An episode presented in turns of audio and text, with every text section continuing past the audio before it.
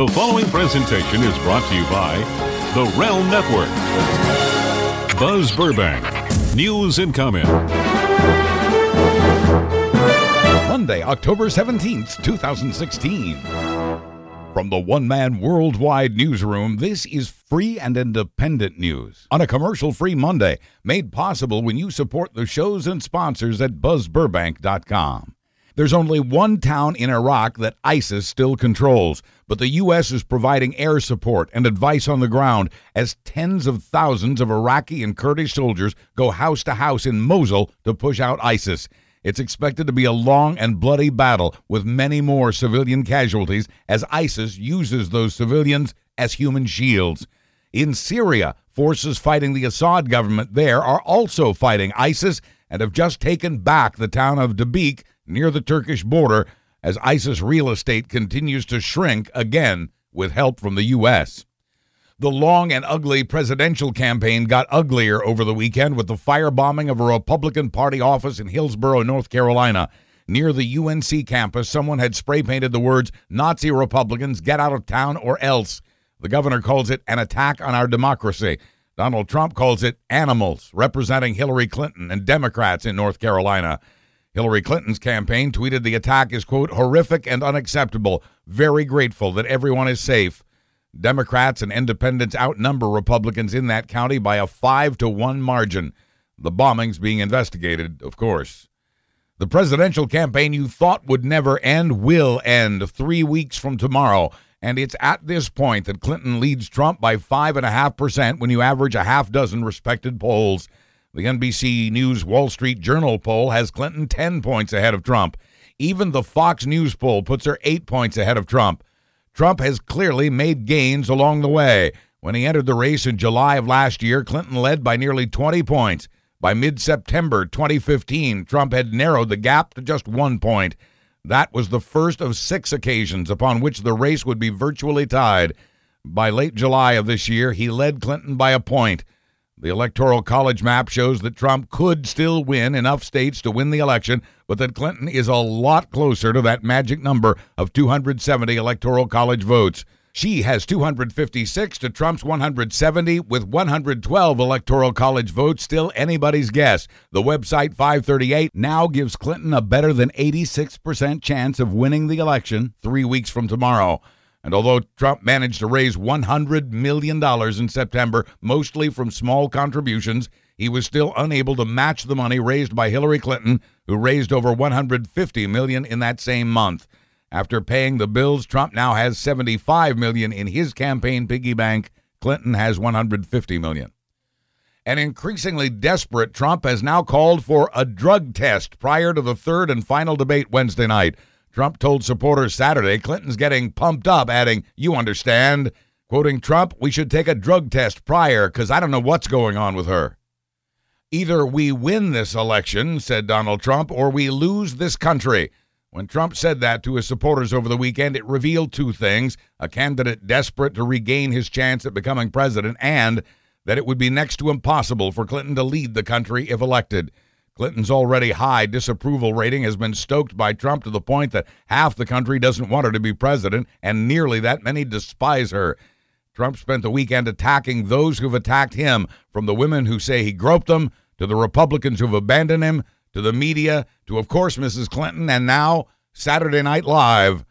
Trump says the groping allegations are a distraction from the real issues, the real issues being, in his mind, that emails stolen from the Clinton campaign published by WikiLeaks. WikiLeaks even stole and published the text of three speeches Clinton was paid by Goldman Sachs to deliver.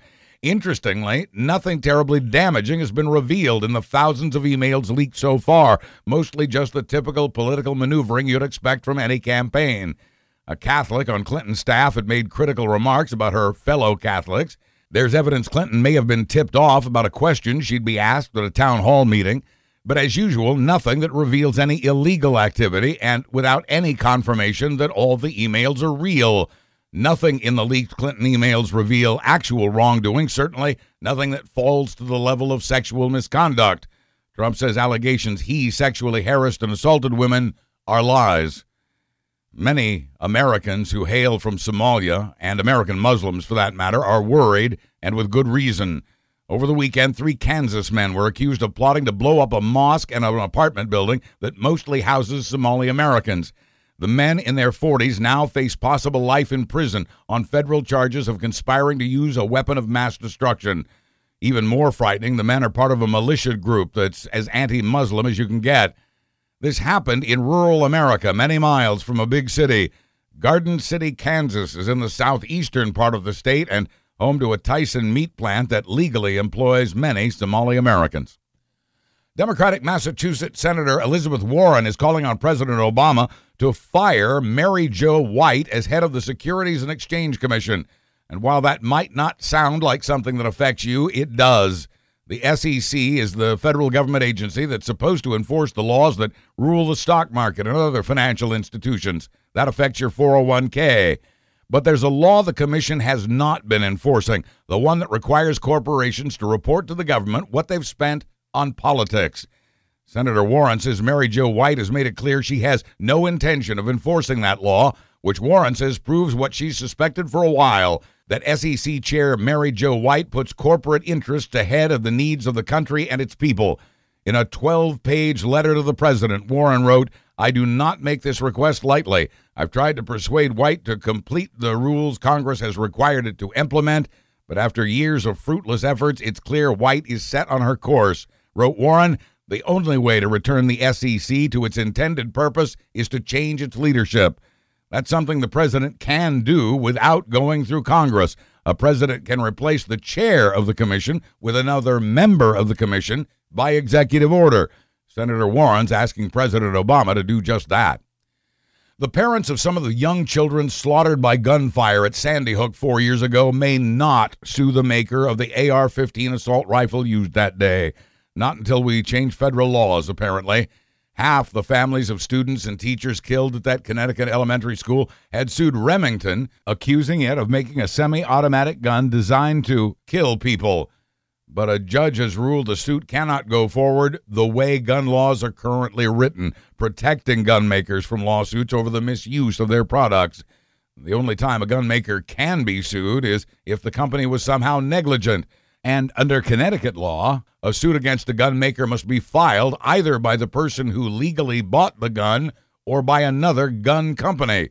The lawyer guiding the lawsuit says he's not surprised by the defeat, considering the law, but he said he tried to carve out a new exception and that he'll keep trying. Quoting the attorney, we will appeal this decision and continue our work to help prevent the next Sandy Hook.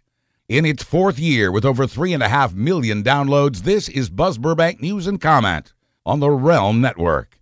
The winds from Matthew were relatively mild for a hurricane when that storm hit the Carolinas eight days ago.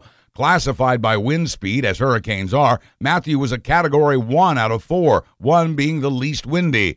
So Matthew's wind damage is mostly manageable. But that doesn't bring back the now 50 people killed by the flooding or undo the $10 billion in damage. The amount of rain in a hurricane does not get factored into its category rating. That needs to change, says North Carolina Governor Pat McCrory. He says downgrading Matthew from a Cat 4 to a Cat 1 was misleading to the public. McCrory is now pushing for the feds to change the way hurricanes are classified to start including the threat they pose with water as well as the threat they pose with wind. The historic, predominantly black town of Princeville is still 80% under the water of a Category 1 storm. A federal court has upheld the California law that requires all pregnancy clinics to remind women that abortion is a legal and affordable option, even when a clinic opposes abortion for reasons religious or otherwise. Three nonprofit anti abortion groups had sued to overturn that law, saying it violated their rights to free speech and freedom of religion. This federal appeals court in San Francisco disagreed, so the California law stands for now. But opponents say they'll likely file yet another appeal indicating the case could be headed for an understaffed Supreme Court. From now on, juries in Florida will no longer be able to order the death penalty if the vote isn't unanimous.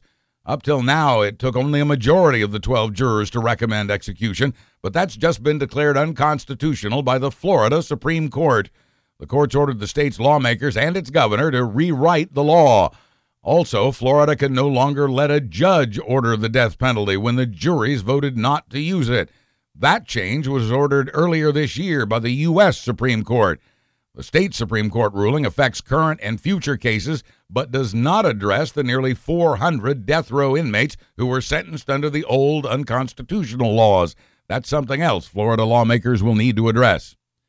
The U.S. embargo in Cuba is still very much in place. American companies are not allowed to import Cuban goods into this country, but Americans can travel to and from Cuba, and now they can bring back as many Cuban cigars and as much Cuban rum as they wish so long as they pay the taxes and swear it's strictly for their personal use, not for resale. President Obama has signed an executive order lifting the restrictions on cigars and rum, restrictions that had been in place for nearly 60 years. Many die-hard fans are not letting go of their new Samsung Galaxy Note 7 smartphones. That some of those phones exploded, caught fire, started fires, and injured people wasn't enough to persuade some customers to cooperate with the worldwide recall but hanging on is getting harder than hanging it up. Samsung is now offering various cash rewards and incentives to round up the phones that damaged its reputation, cost it billions of dollars, and tied it up in court for the next few years. Several airlines had banned the phones, and now the U.S. Transportation Department has banned the new Note 7s from all airline flights in this country. Officials say anyone trying to board a plane with one will be stopped at the gate and that anyone who tries to get one through in their luggage will face criminal charges. Quoting our transportation secretary, even one fire in flight puts many lives at risk. In fact, one of the phones did fill a cabin with smoke, forcing the evacuation of a Southwest Airlines flight. Flames from the phone also burned the airplane's carpet, although a flight attendant got it under control quickly. Airlines are now equipping their planes with fireproof bags to contain a phone fire and special gloves to get the phone into the bag. Virtually the entire industrialized world has agreed to take on climate change by reducing the burning of fossil fuels. The next target is HFCs, hydrofluorocarbons we use to charge refrigerators and air conditioners in our homes, cars, offices, and factories. Hydrofluorocarbons are greenhouse gases that keep heat trapped in the Earth's atmosphere at a time the world's temperature is rising. HFCs are even worse about this than the carbon emissions from cars and factories. The latest Nearly one fourth of the Great Coral Reef is now dead, according to officials in Australia. Now, nearly 200 countries have agreed to limit the use of HFCs and to reduce their use by at least 10%. The countries with the healthiest economies will go first to meet a three year deadline. The poorest nations are being given 12 years. Refrigerants that don't damage the environment have been and continue to be developed, including one being aggressively pushed by the Coca Cola Company. Worldwide sales of whiskey have increased by 26% over the past six years, and no company profited more than the makers of Jim Beam. Now, workers at various Beam plants have walked off the job after the company made what it said was its final contract offer. The whiskey maker says it has a backup plan to keep making bourbon without the folks who walked out in Kentucky and Boston. The union says the striking workers deserve a better standard of living, more money, and a better balance between work and family time. Quoting the local's president, all of us work hard and have earned and deserve a better life. The company says with its backup plan, there will be no shortage of Jim Beam.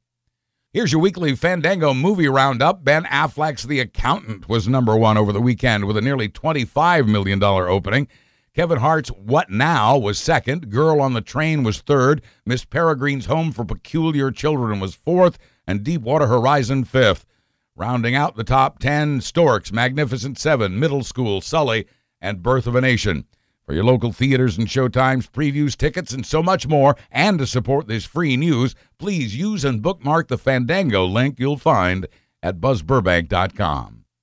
And finally, in England, a customer at an electronics store left a devastating mark. The security camera shows how the calamity unfolded. As the customer bent down to get a closer look at one flat screen TV, he bumped into another one, causing it to fall. It fell into another TV, which fell into another. Flat screens were collapsing like dominoes. When the startled customer backed up, he bumped into two more TVs, knocking them over as well. The video ends with the customer and a store worker surveying the damage in disbelief. Damage is estimated at $6,000. If the you break it, you buy it rule is in play here, this guy is screwed. I'm Buzz Burbank. Thank you for listening, and thanks for supporting the shows and sponsors at BuzzBurbank.com. I'll be back tomorrow with another Buzz Burbank news and Comment. Buzz, buzz, buzz, buzz. Buzz, buzz, buzz, buzz.